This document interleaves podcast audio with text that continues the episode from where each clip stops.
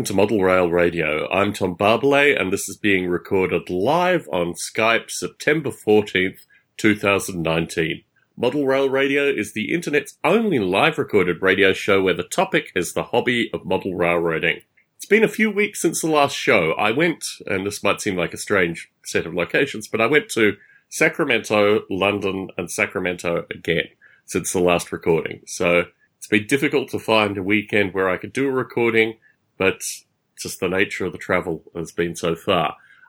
My final trip to Sacramento, out of the two, I attended the narrow gauge convention, which was genuinely quite interesting. I don't think I'd been to any narrow gauge specific event previously, and it struck me that there's just a different kind of model railroader that is also a narrow gauger. I went round the exhibit floor. I went to one layout with Malcolm Johnson, which was absolutely wonderful. It was great catching up with Malcolm. Malcolm and his family have recently moved to Sacramento, so I feel it's kind of another minus one to the Bay Area model rail radio crew. Obviously, Jamie Fenton and uh, Jennifer left, I think, probably sometime last year, maybe a year ago, in fact. So to lose Malcolm Johnson as well, it's a real loss. But we spent a wonderful half day together. Uh, we started with barbecue, met up with a bunch of folk, including Duncan McCree. Yeah, it was just wonderful hanging out with Malcolm and chatting about a wide variety of things. I don't actually think model railroading was discussed at all, except maybe at the layout. And I bought a copy of the layout owner's book, which I have relatively close by. It was wonderful to go and see that layout. I also talked to the gentleman who runs Accucraft, which is a local Bay Area company but makes steam locomotives even for Kent Garden Railways, which was quite curious. So I talked a little bit about live steam with him and what we do with model rail radio and also number of the participants that talk about live steam. And I think what's interesting with Accucraft's offerings is they're moving in some pretty eclectic directions. I don't know if I'm 100% on board with all the aesthetic choices that they're making, but certainly a number of interesting directions. And if they start building trains that run on Bredgar, that would be a very interesting direction to take. And they may be doing that with Kent Garden Railways. I'm not really sure what collaborations will come in the future through that. But yeah, an interesting discussion. When I was in London, I had the wonderful opportunity to travel down south just a little bit to head to Bredgar with Neil, with Malcolm. I think Ken was in the car as well. Just, you know, uh, unfortunately, Simon Hill wasn't able to make it. He had a conflicting day's appointment, but it was wonderful to catch up with Neil and Martin and Ken and actually meet their new friends as well. Not their new friends, but the folks that they work on Bredgar with, get a sense of the area. It's just, you can't imagine this is the most idyllic possible setting you could imagine for a kind of short line passenger service, two stations either end, and just some beautiful countryside. And 10 amazing steam locomotives. I think it's difficult to imagine Bredgar in the descriptions that I've had up until now through the podcast, unless you acknowledge that there are 10 very distinct, very interesting steam locomotives, and a few diesels as well, that run on this layout once a month, I think, uh, maybe seven times a year was the numbers that uh, Martin passed on to me. But yeah, to think families in that area come on a regular basis to see some really interesting steam locomotives run. And also, it's a family day out. The space is beautifully put together. We we have Neil Brody on the line. Let me see if I can get Neil's audio. I was just introducing the audience to my experiences at Bredgar. It was just a wonderful day. Thank you very much for your participation in the day. In terms of the events that Bredgar puts on, I hadn't realised how much of an epicenter it was in the local community associated with families, you know, three generations coming together. In terms of the involvement, there's, there's a there's a balance, which I also found was really fascinating, associated with over promoting and having too many people and promoting just the right amount and having the right number of people. For folks listening in, can you describe some of this paradox that, that is, you know, part of Bredgar? Yes, it's um, the big problem is that we've got limited room and we've got a limited number of trains, and it's a fairly short train ride, as you know. Um, and we don't we find that if we get about sort of 700 people there, then there's plenty of time for everybody to get plenty of train rides to ride through the day. Um, but if it gets above that, then it gets a bit packed and uh, there's the queues get very long. Um, and we don't want people to become bored or disappointed because they can't get on a train.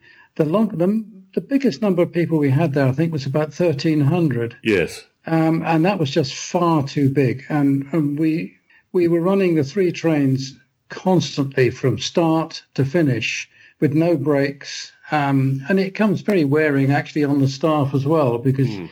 you know, you, you, if you get tired, then that's when the problems start. So, um, uh, there's a sort of finite number we can fit in. Um, you, you, could see the, the problem because you saw just the one train. So we've got two, two trains like that and we've got the good set, which is the open wagons. Um, and people tend to want to go on everything. And so you've got about a, a 12 minute train ride um, there and back, maybe 15 minutes, depending on the type of train. And it just gets, as I say, overwhelming. But there are other other attractions that um, we unfortunately couldn't have on the day that you came, um, which is the tractor rides. The um, um, there's the the um, the organ which they get out, and there's all the exhibits to see, the fire engine to look at. Um, there's lots of things. There's usually a, um, a theme for the day. Um, and the one that we had after your visit was the farm machinery or tractor day, mm-hmm. and we had a whole tra- a whole um, lot of um, how can I put it? It a variation of tractors from very early models to some of the later ones, and then the, in the middle of the afternoon they all have a procession which which uh, they go all around through the woods and back up again, and it's and it's quite a sight. So you always have something that's um, in addition to the railway. And the, the, the Sunday before you came, we had um, classic cars, mm. Um, and Martin had his his um, uh, stag down there, mm-hmm. Um, um, and it's quite it's quite an interesting day. It's such a gem within that area. And it's a difficult problem because on one side, you want as many people to experience it as possible. And on another side, the capacity is such that that just isn't possible for broader, you know, advertising. So I think the 1300 day was a day where it had been advertised on Facebook. There'd been a variety of social media and other kind of leafleting drops and that created the problem, so to speak, with regards to too many people. So how do you keep it just a local secret? I mean, what this seems to be a problem which could explode potentially as as more people find out about it or this kind of stuff. I mean, what what have the thoughts been amongst you folk that work on the line associated with the potential for another, you know, social media drop or something like that causing more people to show up on one of the days? Yet I think the day we had 1300, there was not just social media, there was also um, a television um, broadcast on the local local television, and it reached a lot of people that wouldn't normally know about it. Our main um, advertising is word of mouth and um, repeat visitors, um, people telling their friends on their own Facebook pages. They normally they normally post what they did, some photographs, and their friends see it, and then they come along. Um, that's normally maintains it, uh, rather than if you, if we had huge advertising, then we would get too many people. So it's a very difficult balance, but the people that own Bredgar try to strike this balance. It doesn't always work, um, but we're normally quite busy. Um, I mean, the last Sunday we were open, um, we filled up a train and it went off and we came back. And as we came back, we looked at and the queue was building again. so every time we pulled into the station, there was always a queue of people. Yes. Um, so it, it, it's self perpetuating from that point of view. Uh, but as I say, that it's mostly word of mouth. Um, people tell people, um, and there's the there's the regular enthusiasts that come along, and the and the season ticket holders come along. And as I say, it's just word of mouth. Hmm. So, in terms of the physical dimensions of things, if you had another passenger car, I mean, it, it's not even to that scale because can you actually fit another passenger car on the? No. So no, you really are at your limit no matter what happens, basically. We, we are virtually at the limit, yes, mm. at the hmm. moment. We, the, the loops only allow us to fit one engine or maybe two engines and, and, and the two big passenger cars or coaches. Um, the goods set is slightly shorter, but even that um, is no, I suppose it is shorter, but uh, we could add another truck onto that and get um, a bit more, a few more people on. No, there isn't any room to make any more. We couldn't have another train. I mean, for a long time, we just ran with two, the two mm. passenger sets or the two coach sets, and we added the goods train with the open wagon. It was an idea that somebody had. Um, I think it was David's idea, the the guy that you talked to when you were down there. Certainly. Um, um, see, we just tried it as an experiment one or two people weren't very happy about it. They said, oh, no, it's not going to work. But it was so successful, we had to add a second wagon.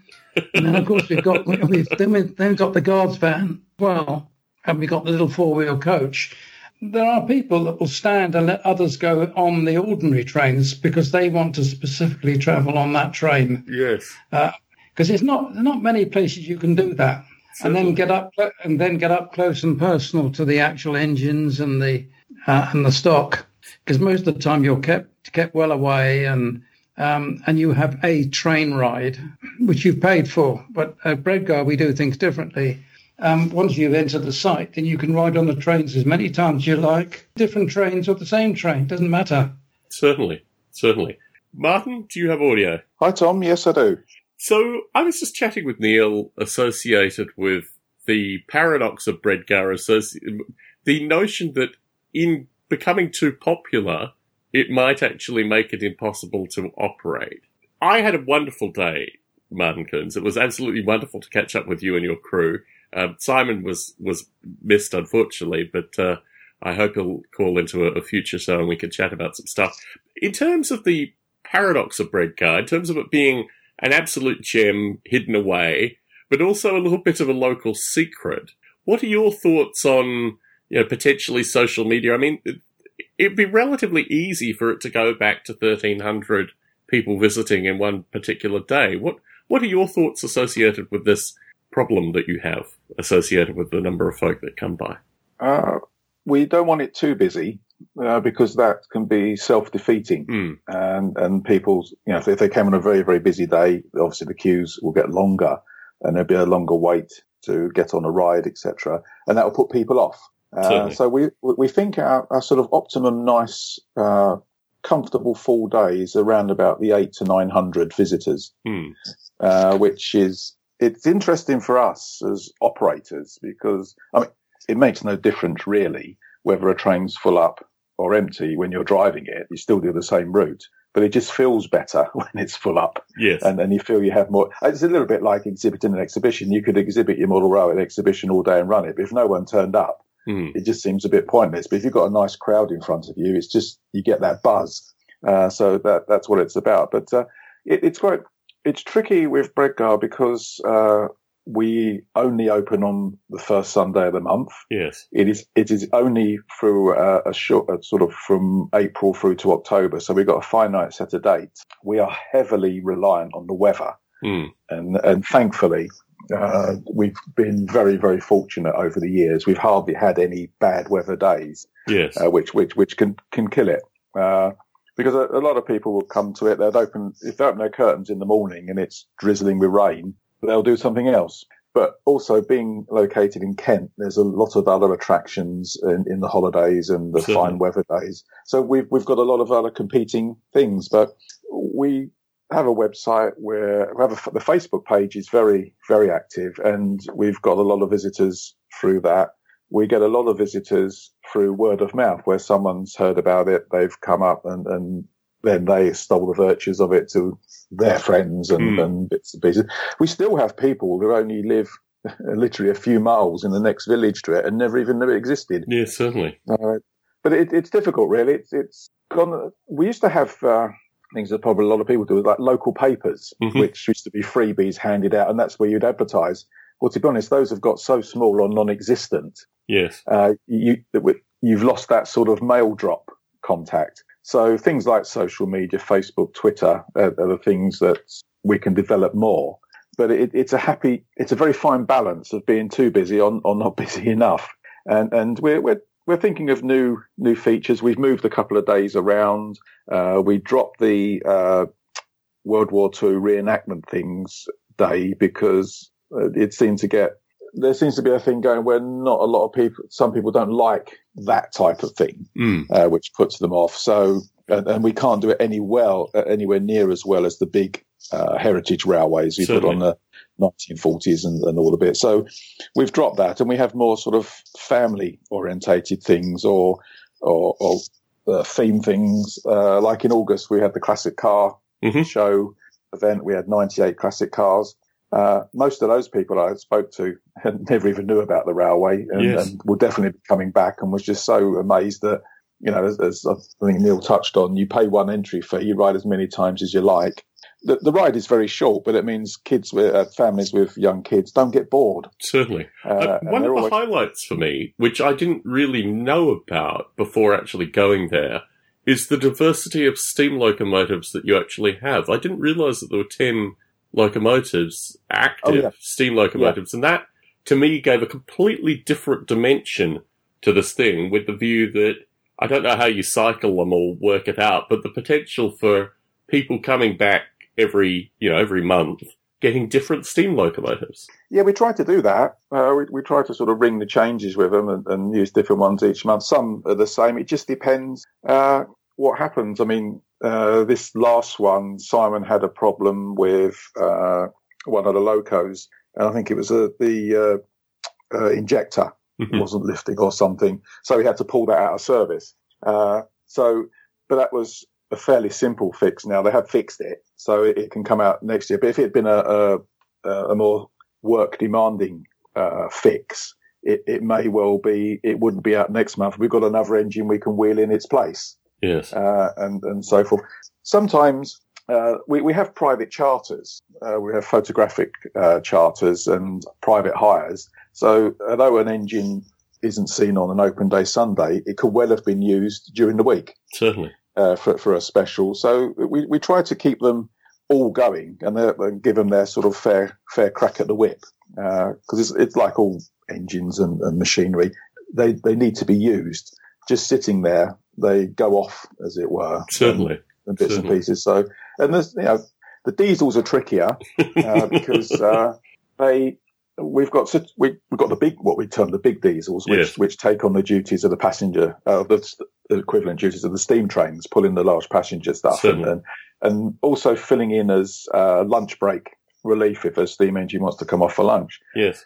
And then we've got sort of quite a gap to all sort of the smaller diesels, or the simplexes of this world and, and things like that, where they're not really up to pulling, well, they're not up to pulling the fully loaded two coach passenger train. Yes. So we try to use those on little demonstration goods. Uh, I can't remember, did we, we did show you the goods shed, didn't we? Yes, most definitely. Yeah. So you saw that, uh, Yeah. the red tank wagon and Yes. stuff like that. Yeah. Yeah. We, we try and get that out with the simplex, uh, if we can and, and fit that in between, uh, routes. Ken seems to, he always come, he, he, he seems to come up with a, a point in the sequence that we can whip that out. Yes. But like all of these things, you're down to the number of people available. So you need, you know, if you've got the simplex going out with a tank wagon, you need a simplex driver. And depending on how many volunteers have turned up at that particular day dictates whether sometimes things can be possible or not. We were going to run the simplex uh, this weekend with a, a demonstration goods, but when Simon's engine uh, had a problem and had to be pulled off, Ken had to get the Baguley diesel into Yes. action to take over that. So we lost that ability. Uh, but we are very fortunate and we have so many steam engines, so many diesels just sitting there that if Yes. one does have a problem, it's not a disaster. Uh, we've got plenty of other things that can quickly jump in and just keep the, the momentum going and, and the passengers. And, and we swallow up passengers quite quickly. Uh, but you know, the queue builds up and it's not, it's only a six minute wait before the next train. So it, it, it works. It works quite well and, uh, we enjoy it and we get to play with the real thing, Certainly. which is uh, Certainly. all good fun. And, One uh, of the things that I really liked, which I guess I had a sense of, was the camaraderie and also the story about how you guys got involved with the steam locomotive, obviously, that you built. But once that you you delivered the steam locomotive, the question was there, well, why don't you just come back and help out? And I think one of the things that I also liked was the notion that you turned the operations that existed prior to you guys arriving on the scene into model railroad operations, which actually made the thing considerably more efficient. Can you talk a little bit about that? Yeah, when we first started helping out, uh, they were running just two uh, passenger trains and nothing else. There was a, there was the lovely goods stock that ne- never came out at weekends, like the tank wagon. There's the the, the private owner open wagons, and no one ever saw them. So myself and Ken started pulling those out with diesels and simplexes and running them, and the skip train. We run the skip wagon, so we used to run that between passenger trains. So and people sort of, ah, oh, crikey, didn't even know you had this stuff. So we started running that, and Ken came up with more and more ideas on how stuff could be done. That's when Bill, who owns it, said to him, "Why don't you guys just run it?" and and and uh, whatever you want to do, he said, I'm happy for you to do it because he could see stuff he spent a lot of money having restored. Yes. And, and he, he, gets no greater pleasure than seeing it being operated and being used and other people enjoying it. Certainly. So that's how it started. And, and, uh, Ken puts on, on the mythology of, of, like you touched on, is operating a model railway at an exhibition. You you may have a branch line model railway, but you'll never run a true branch line schedule because people will be bored in no time yes. at all you just have to keep stuff running and, and stuff all over the show because quite often in an exhibition you've only got a few seconds attention span before someone moves on. Certainly. And similar sort of thing is is true uh, with a, a, a Bredgar. Uh, so we, we just started running running more and more stock and more trains, which made it more interesting for people. Uh, we reduced the gaps between trains. Uh, we got up to now we on a good day, we can get in the high 70s of train movements. Yes. Uh, so there's there's quite a bit going on, and other stock comes out. I know Ken's thinking of new routines, and and he has these ideas of I just had a thought about something that a, a new way of doing things. There is talk. Oh, I think you saw you. We you did see the little 009 model, didn't Certainly. you? The extension yes. look. Yes. That that's still not been ruled out because we've mm. got all the track, we've got the points. So it wouldn't surprise me if over the winter that appeared. Mm. And th- that would help. What would that mean actually to operations? Would that mean it, it potentially would, an additional locomotive or what would it mean? Well, it helps reduce because when we run the what we call the open passenger, the goods mm-hmm. train passenger Certainly. train that Neil talks about, that has to go back into the kickback siding in the ter- uh, in the timetable. Uh, there's a particular shuffle we do, but because it's uh, got passengers on board, we have to top and tail it you can't shunt it as you would empty wagons because you've got people. What that would do is we wouldn't have to do this top and tail shunting maneuver. It means it could just sit in its own loop and the train could run round uh, and it would just simplify things. But it'll also give us the added advantage that the head shunt or the kickback siding is now free to park something else in, hmm. which could be like the demonstration goods with the tank wagon or the skip wagons or, or simulants, which could just sit there waiting for its moment to just whip out and follow a passenger train down Certainly. and stuff like that. So it will give us uh, much more flexibility. It'll add interest for the person uh, who runs that end of the line. Yes. Uh, and they're talking about making a, a small signal box. Uh, we've already got the lever frame. Certainly. So that makes it much more interesting for the person operating that end as well. So it, it's not only for the visiting public, but it's also good for the volunteers that makes it a much Certainly. more fun time. Because it is, uh, the railway is one thing, but the main thing about it is we just get on. And, and I mean, it, on it, that point, one of the things that I really enjoyed was not only the tea room, but also the clubhouse. These right. were two, the clubhouse was just so, you couldn't have that clubhouse anywhere else in the world. It just no. struck me as just such a beautiful collection of stuff. The Queen's portrait is up, a few flags, these kind of things. You couldn't create this in any other setting, and I was just so pleased to have the opportunity to see it. Also, the camaraderie around the, the tea room table, the discussions that came through that. I mean, clearly you folk, you, you volunteer for Bredgar, but mm-hmm. you get so much back socially as well. Can you talk a little bit about that? Yeah, I mean that that's the main thing. It's it's I don't know almost like family or, or good friends. Mm-hmm. And you, we haven't had a crossword that I even know of.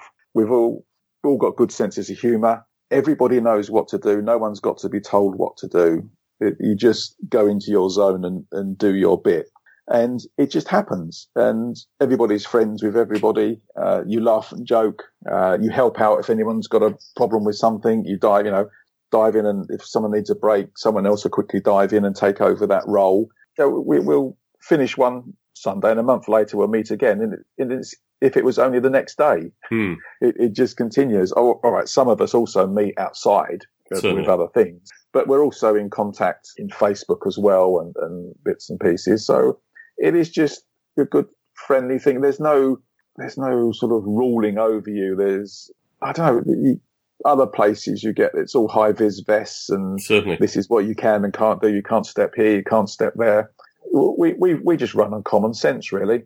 And just everybody there to enjoy themselves. I'm, I'm sure if, if everybody didn't enjoy themselves, they'll just say, well, it's no point doing it anymore. And they'll just stop. Hmm. Uh, because, you know, uh, when you do things like that and they're not fun, what's the point? Certainly. And, uh, and, and we find it, it rubs off, well, it doesn't rub off on the visitors. The visitors notice it as well. And Certainly. they've commented it quite often that it just seems such a happy-go-lucky sort of friendly, nothing's too much of a problem. Uh, if, if anyone, anyone needs any help with something, there's always someone who will help. We, I mean, we have a, one coach that's adapted for disabled, Mhm. uh, and wheelchair bound and that. And, you know, it, it's there that the guys are there that the ramps put down, they're helped in onto the train, uh, they're helped off. Uh, it's, it's never a problem. Uh, it, it's just, it's just having a good time, really. That's what it's about. It's Certainly. just, just mates enjoying themselves. Uh, I mean, we're, I understand we're, we're immensely lucky to be able to do what we do. Hmm. Uh, there's, there's places where people have to spend five years sweeping the platform and another five years polishing an engine and so Yes. forth before they even get a chance to stand on a footplate. You know, where, you know, we jump up and down on them all day and just drive it. And at times you do get a bit complacent about it because you think, well, doesn't everybody do that? But no, they don't. and, uh, we, we are, we are fortunate, but then we do put the effort in Certainly. You know, we, we are uh, um, amenable to things. We do try and go the extra mile, as it were, and put on a show. It's all about performing. Most It's definitely. entertaining. Yeah. It's putting on a show for people, and and just hoping that everybody visits has a good day. That's that's the important thing. As long as everybody goes home with a smile on their face, that's that's all boxes ticked in, in my book. Very And, uh, good. Yeah, no, it was it was a wonderful day. It was wonderful to get Uh, a sense of the the space and the place and the people and and just I mean, obviously I wasn't there when there were nine hundred, you know, folk there. But it was Yeah. easy to imagine based on, you know, the two stations and just the infrastructure that you guys have set up. So yeah, it's going to be fascinating to see, you know, whether you can maintain the sweet spot or potentially whether this additional trackage that might go in, you know, in the next six months, year, what have you, could increase that capacity in some regard. Because I think when you have such a gem, which you're relying on word of mouth, not getting too crazy, uh, it can it can move very quickly into the too crazy uh, realm. So I'm interested to see what happens. But it was just such a nice day. So thank you. Uh, thanks, obviously, to Ken. Thanks to Neil uh, as well for just making such a wonderful day for me. Thank you. Oh, you- you're, you're welcome. And and let's face it, we were blessed with the weather. That helps a lot. yes, it was wonderful, actually. It was a warm day, I must admit. But uh, Yes. it's just it, it would be nice for you to see a full operation, David. The only downside of that is we'd find it very difficult to Yes, I'd be a devote punter. time to you because we have to fulfil the duties uh, that, that we're doing. But you never know. One day, if you're over this way again Yeah, and it, it definitely.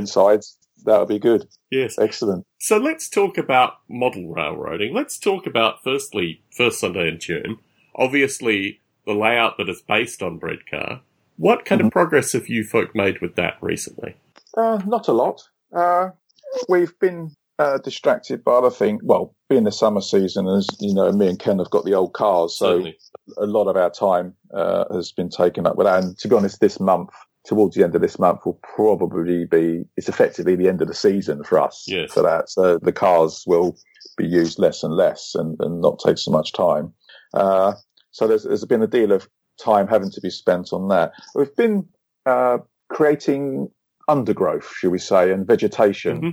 for first Sunday in June. I uh, picked a load of hydrangea blooms a year or so back, and they've dried out. And I've been recently just uh, soaking them in matte medium, Mm, so to give them some uh, strength and bendability. So that will be the start of the vegetation side of things. We're going to uh, crack on with the track making now, probably during October, because we're we're a bit sidelined at the moment with the yard. hmm Uh, the yard's getting uh, quite, you know, thankfully more and more popular and their show bookings are, well, we're booked up to 2022 now. Gosh. Uh, with that layout.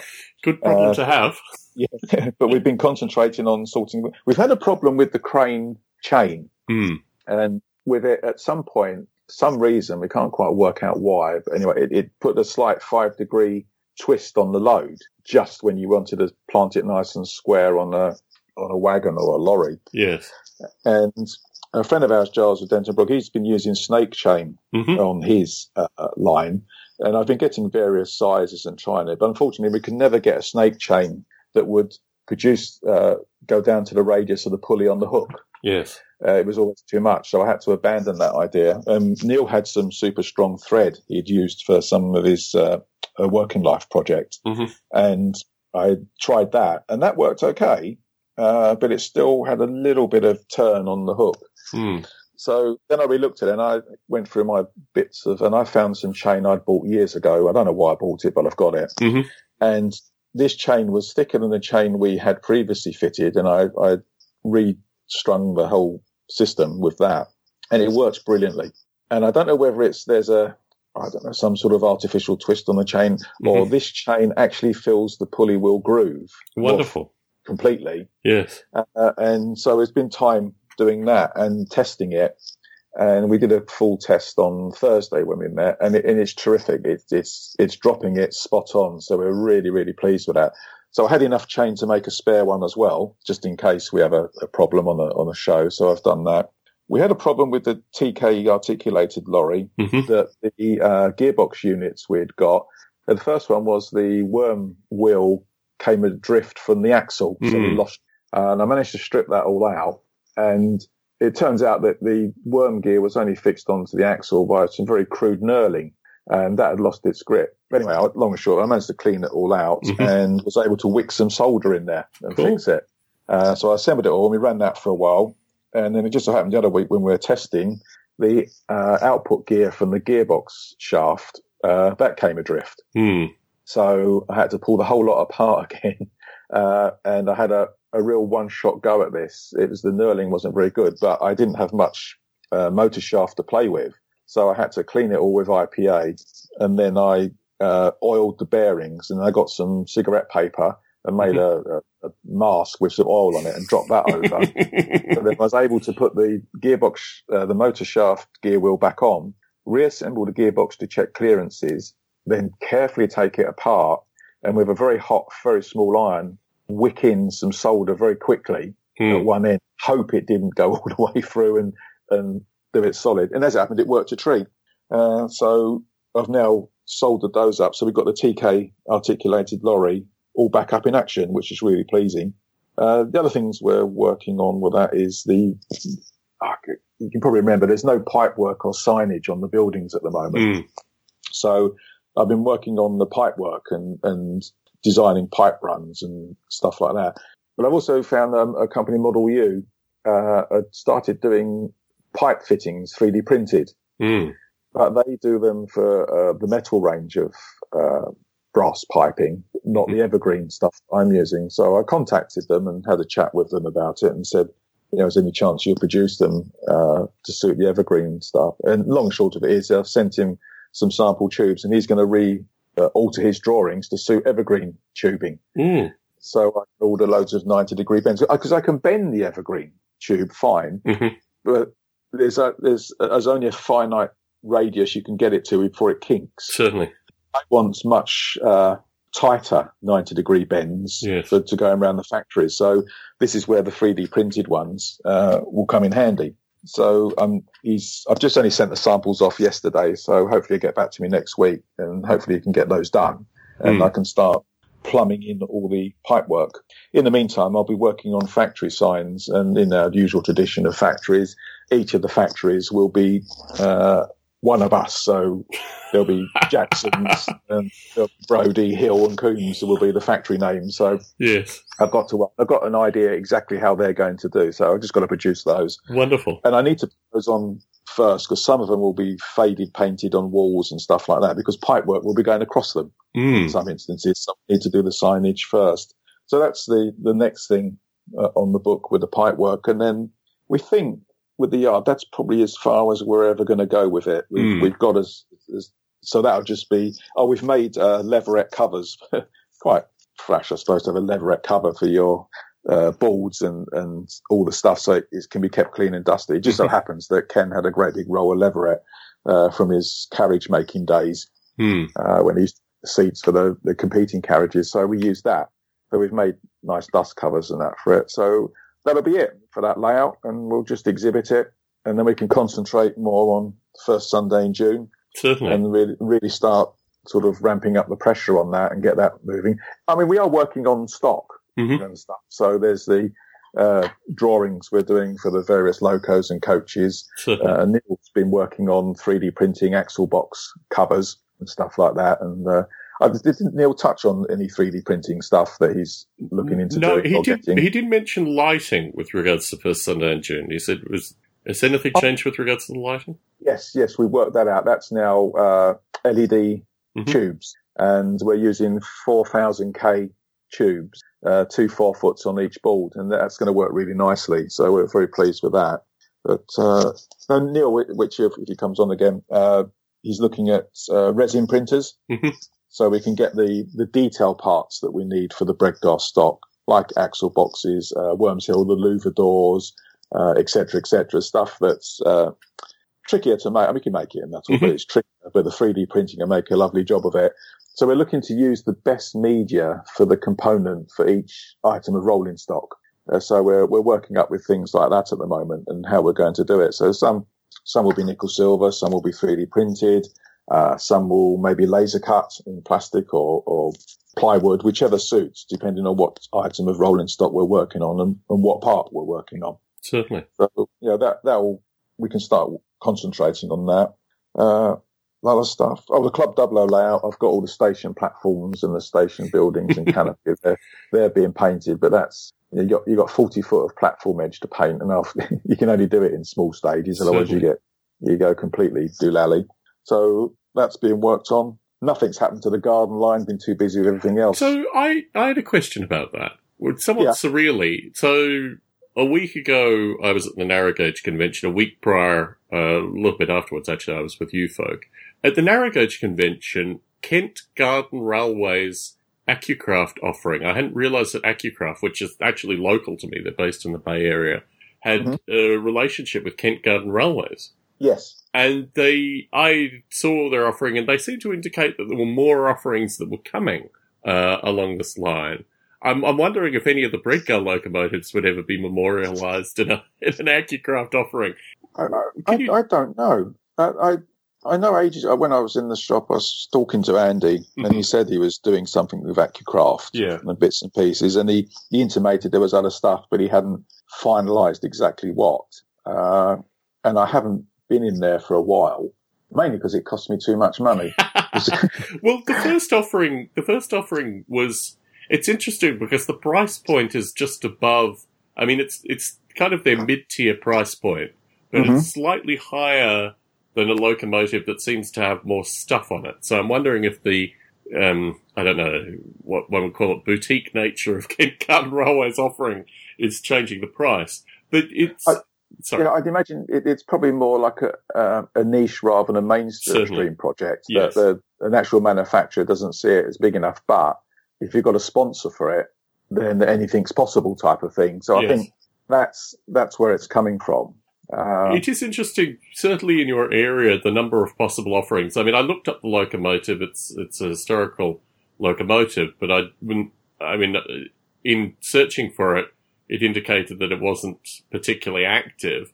And I Mhm. think certainly there's a potential for a lot of different locomotives to be offered in that price range. It's in there. I don't know what you want to call it. Like I said, a middle tier offering. Um, but the gentleman is local to me. He's offered to give me a, a tour of his uh, his offices and machine shop. Um, oh right, and I am should be good. thoroughly interested in getting a sense of what's coming next with this, because obviously the collaboration with Kent Garden Railways has a wide variety of possible options in your area. So it was rather surreal to be in Sacramento, California, and thinking of that shop of, particularly how, how things are stacked in Kent Garden Railways. Just Oh the yeah, sense of the shop and having been there and just having come from seeing you folk as well, it all seemed very surreal to uh, to be talking with this gentleman about the offerings that were coming from uh, from your part of the world.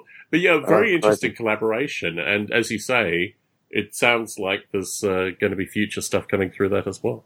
Yeah, yeah, from what I gather, but uh, I'll have to pop in there again. But as I say, sometimes you always end up buying more than you ever intended. Yes, I, I have an offering of theirs very close to me. My wife looks at it periodically, and uh, in particular the sticker price, and said, what, why do you have this box with a locomotive inside it? to, to, remind of, of, better times, I think. But oh, it is always a pleasure catching up. Thanks once again for a, a, wonderful day. Please pass on my regards to Simon Hill as well. Will do. Certainly missed, and uh, I'm looking yep. forward to catching up with him at some stage.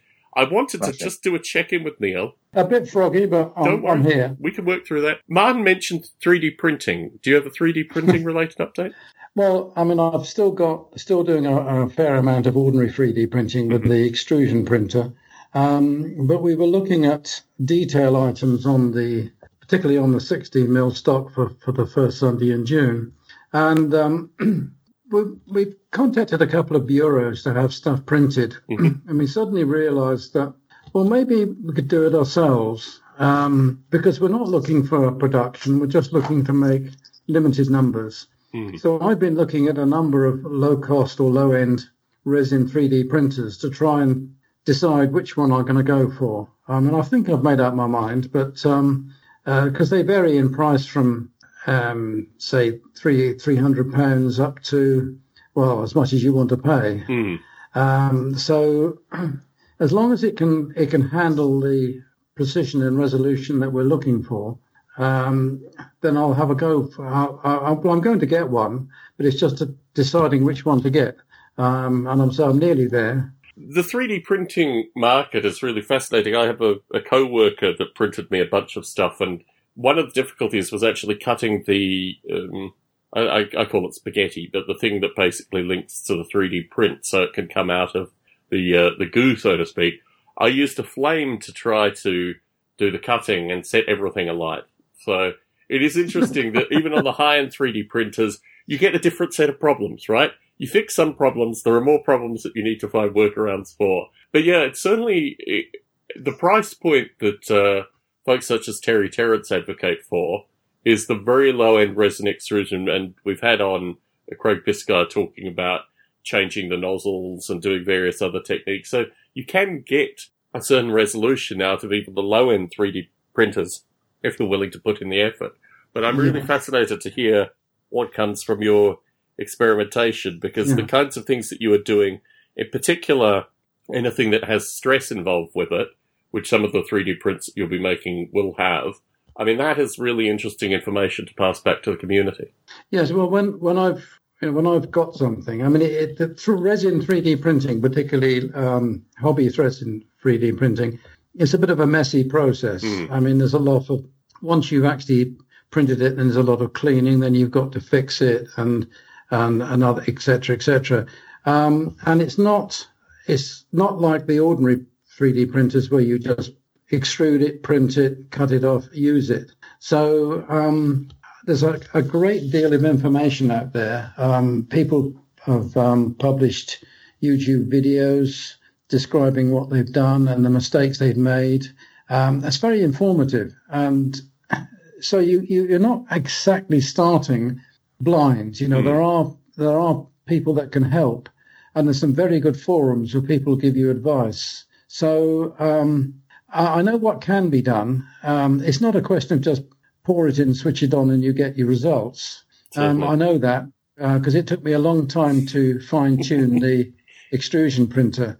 But I've printed all sorts of stuff for that, mainly structural things. Mm. Um, but it's it, it's amazing that you can come up with an idea once you've drawn it, print it, and you've done it within two or three days. Certainly. Whereas if you use a bureau, you've got to send it off. Oh yes. Wait, wait for the quote. Wait for the thing to come back, um, and you tend to lose momentum when you do that. And so uh, I was talking about it with um, uh, Martin and Ken last Thursday, and I was going through all the options.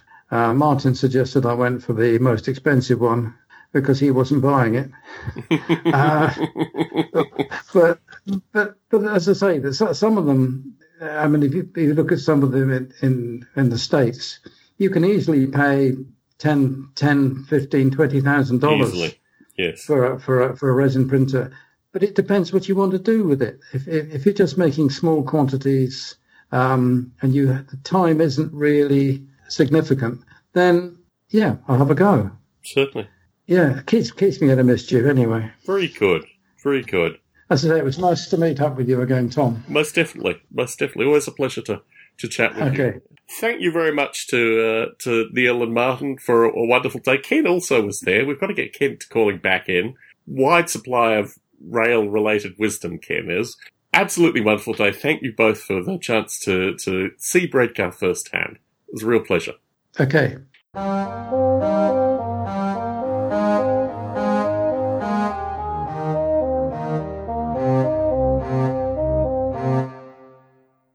One of the nice things that I did at the Narrow Gauge Convention was I spent an afternoon with Malcolm Johnson. And Malcolm has moved to Sacramento. He is one of the model rail radio faithful that has left the Bay Area. And I was reflecting, Jamie Fenton, has it been about a year since you left the Bay Area? Pretty much. So, in terms of your model railroading update, I wanted to talk to you about live steam. Because as I've alluded, the Narrow Gauge Convention provided AccuCraft and the debate. Do I get into live steam now with perhaps slightly the wrong locomotive, or do I wait for the right locomotive? In terms of your model railroading update, have you been doing anything with live steam? Oh, well, we've got our Ruby, which is the AccuCraft Certainly. 040 um, that we I've actually owned it for um, guessing 15 years now, Mhm. and so it was sitting in storage for a long, long time. And so what we did is we laid our, our G scale track out on this large concrete patio in this house, which my sister and my mother own. And it, needless to say, has been a big hit with everybody, including my sister and my mother and their friends and the kids and everybody else, as you can imagine. Uh, we have it set up to run electric or steam, and we've had the Ruby out once, and we're about we're probably going to take it out this weekend as well. Hmm. So we're pretty much, um, you know, we have a uh, but basically we call it an unmodified Ruby, which means you have to run around and chase it in order to change the, the throttle setting. Yeah, I would say go get one of those. Hmm. That's those are. Um, I think you can get them for about. Uh, I don't know. I was, I was just looking at eBay, and I, I think a kit for one of those is like about five hundred and fifty dollars or so. Certainly. And and I, I think I paid a little more than that, but for the fully assembled one way back when. Hmm. And I get one of those because you can you can run it all the time, and, and it's not going to uh, you don't feel like you're damaging anything expensive. Which if you go get a big you know a five thousand dollar Aster or Yes. something, you're going to want to you're going to want to think twice about. Uh, even uh, you know putting any more miles on it than you absolutely have to if you think of it as some sort of collector's item and stuff. So I say get a Ruby or something like it, Yes. and I don't know what your definition of, uh, of, of the perfect steam engine for you is, but we certainly like the Ruby for what it does. I mean, as I say, I think you know we already have a Shay and we have a, a 440T, uh, 440 uh, that we, we don't, don't run very much. so get a Ruby. You may not know this, but AccuCraft is local. It's they're based in Union City, so I'm actually going to go and see their workshop at some stage. Um, in part That- because I think some. Of, sorry, continue. Oh, I'm sorry. I was, uh, yeah, forget, forget about this half duplex thing. I should know. Uh, but yeah, the, uh, that was a real surprise. I thought they were over in Australia or something like that. no, they're based in Union City, and like I said, they were at the Narrow Gauge Convention.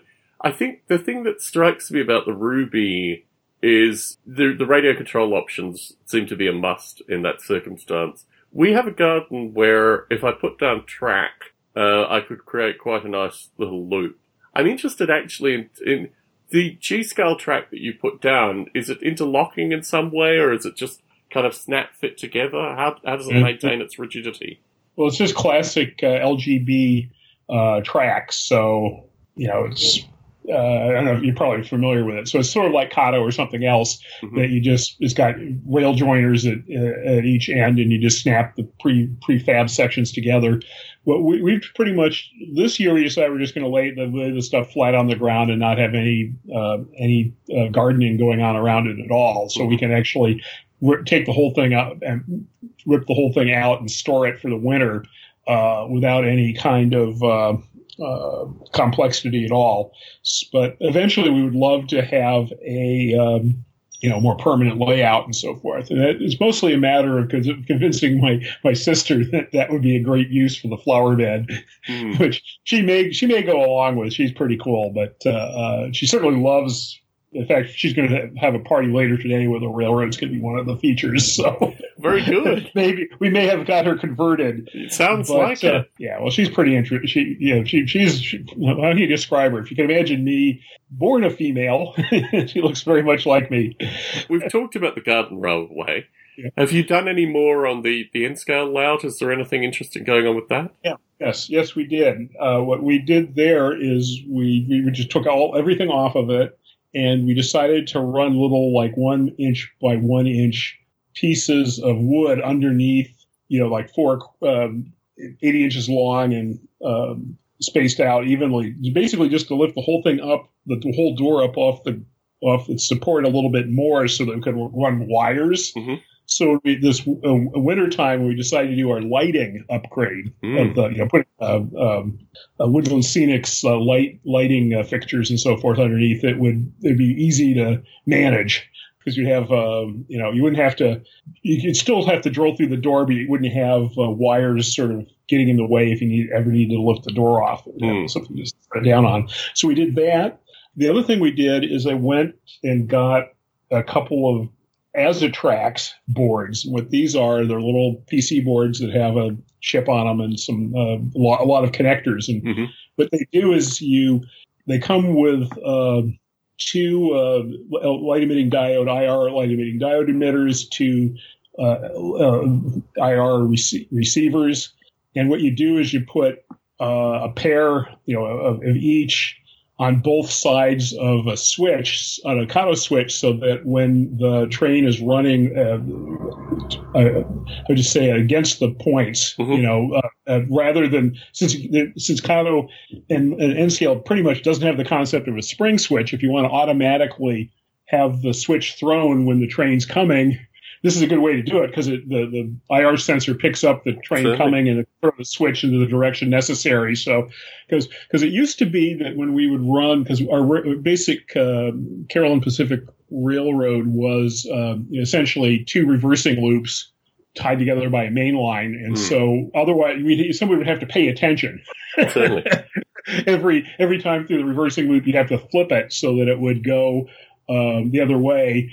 Um, and so now we just can run it on autopilot. I just got that working oh about a week ago, mm. and it was involved a lot of uh, tuning to try to get the infrared sensing to work right. Because if it's a little too sensitive, it picks up all the time because it the IR bounces off the ceiling, and if it's not sensitive enough, the trains don't just run into the switch going the wrong way. So. Mm.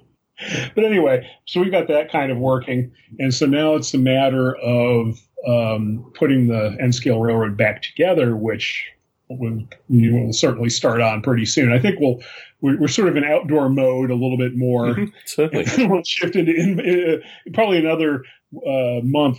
I think we're going to tear down the outdoor and and um, and go full indoor, which means that then we'll do the you know the maintenance stuff on the outdoor during the winter. You can do indoor. You know, we sort of have a flip flop. Mm. So that's kind of what we're, we've been up to. Terrific. Terrific. Yeah. Well, thank you for the update, Jamie. It's always a pleasure oh. catching up. I'm not sure when we're next going to be in the Chicago area, but I think there is a trip planned to Chicago. I think Mike Slater or maybe someone else has planned me to talk somewhere at some stage. So I've got to okay. work out when that's going to be happening. But certainly, Michelle has never been to Chicago, which just seems I can't imagine these people with US passports that haven't been to the major cities. But yeah, so we're really looking forward to, to getting to Chicago at some stage. And I'm looking forward to, to catching up with you and maybe seeing. I'll, I'll try to aim for coming in the good weather, although trade conventions are never in the good weather. But yeah, it'd be wonderful to catch up with you and get a sense of your new space. I'll take your advice with regards to the Ruby. Maybe that makes some sense to, to start at the low end and, uh, burn my fingers a bit and work out if it's something that I like. So thank you very much for the chance to chat today, and thank you very much for the update. Yeah, you're most welcome. We'll see you see you soon, and you're obviously always welcome to visit here. Thank you, yep. Jamie. Good night.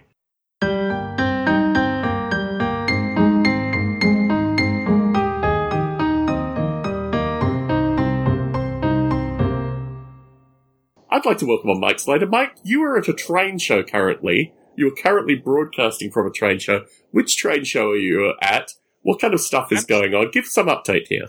Sure. I'm at the uh, Fall Harvest Days um, show that I organized the uh, layouts in a couple of the buildings at the fairgrounds. Um, right now, I'm standing next to our Northwest Traction layout. I got Andy Breaker standing, uh, kind of uh, working out the issues with one of the cars on the layout right now. Um, and then there's several other layouts. We have uh, the uh, two different Lino layouts. We have our Wise Division NMRA Mm. uh, youth group layout in this building also. And then we also have a display booth for NMRA division. And the other building, unfortunately, we've dropped down to only one layout. So next year they'll be in this building also. But Mhm. we have a, a layout from uh, Waukegan, Illinois. Cool. So, how's attendance? Today it's actually fairly good in that because uh, yesterday was kind of cool after a big thunderstorm that went through, so there was a lot of water around the fairgrounds. But uh, today is very good attendance. Uh, a lot of families, a lot of young kids, uh, Wonderful. a lot of older kids. Uh, uh, a lot of people wish that uh, they could still move like a kid, but uh, uh, very good attendance. Wonderful. Well, thank you for the update, Mike Slater. Always good to have you on the call. And uh, yeah, thank you also for broadcasting the show. Much appreciated. Oh, no. Not a problem. I'll talk to you soon. Take care. Yeah, take care.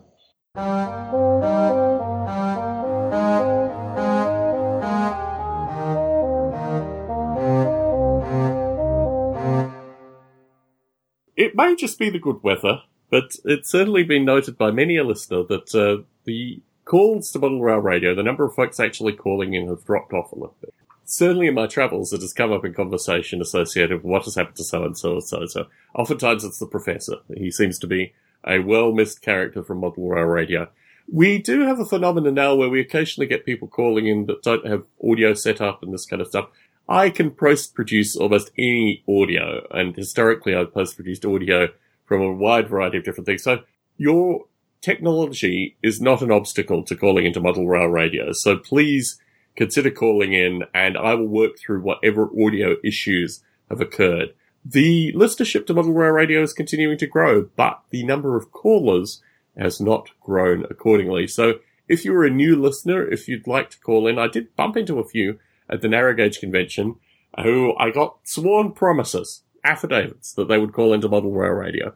So if you are a new listener, please consider calling in. I keep on the website, modelrailradio.com, the list of the call-in times. If these times are just no good for you, let me know, because I'm certainly willing to consider recording at other times. I recorded on Sunday once, uh, and got some interesting callers, so maybe we move to the recording occasionally on a Sunday as a means of getting folks to call in. But really, this recording is nothing if it weren't for the listeners and participants. So if you are a listener and you would like to participate in Model Rail Radio, I think I have made the plea very clear. Please consider calling into Model Rail Radio. Please consider contributing in audio form to this project, which has gone on now for more than 10 years. This is the 10 year anniversary month. I think actually this is probably the closest show recording to 10 years ago when I started this thing. And the one thing about Model Rail Radio, as I was discussing with, uh, with Martin and Neil, the camaraderie that comes through this thing is just absolutely overwhelming. So if you would like to participate, please consider calling in.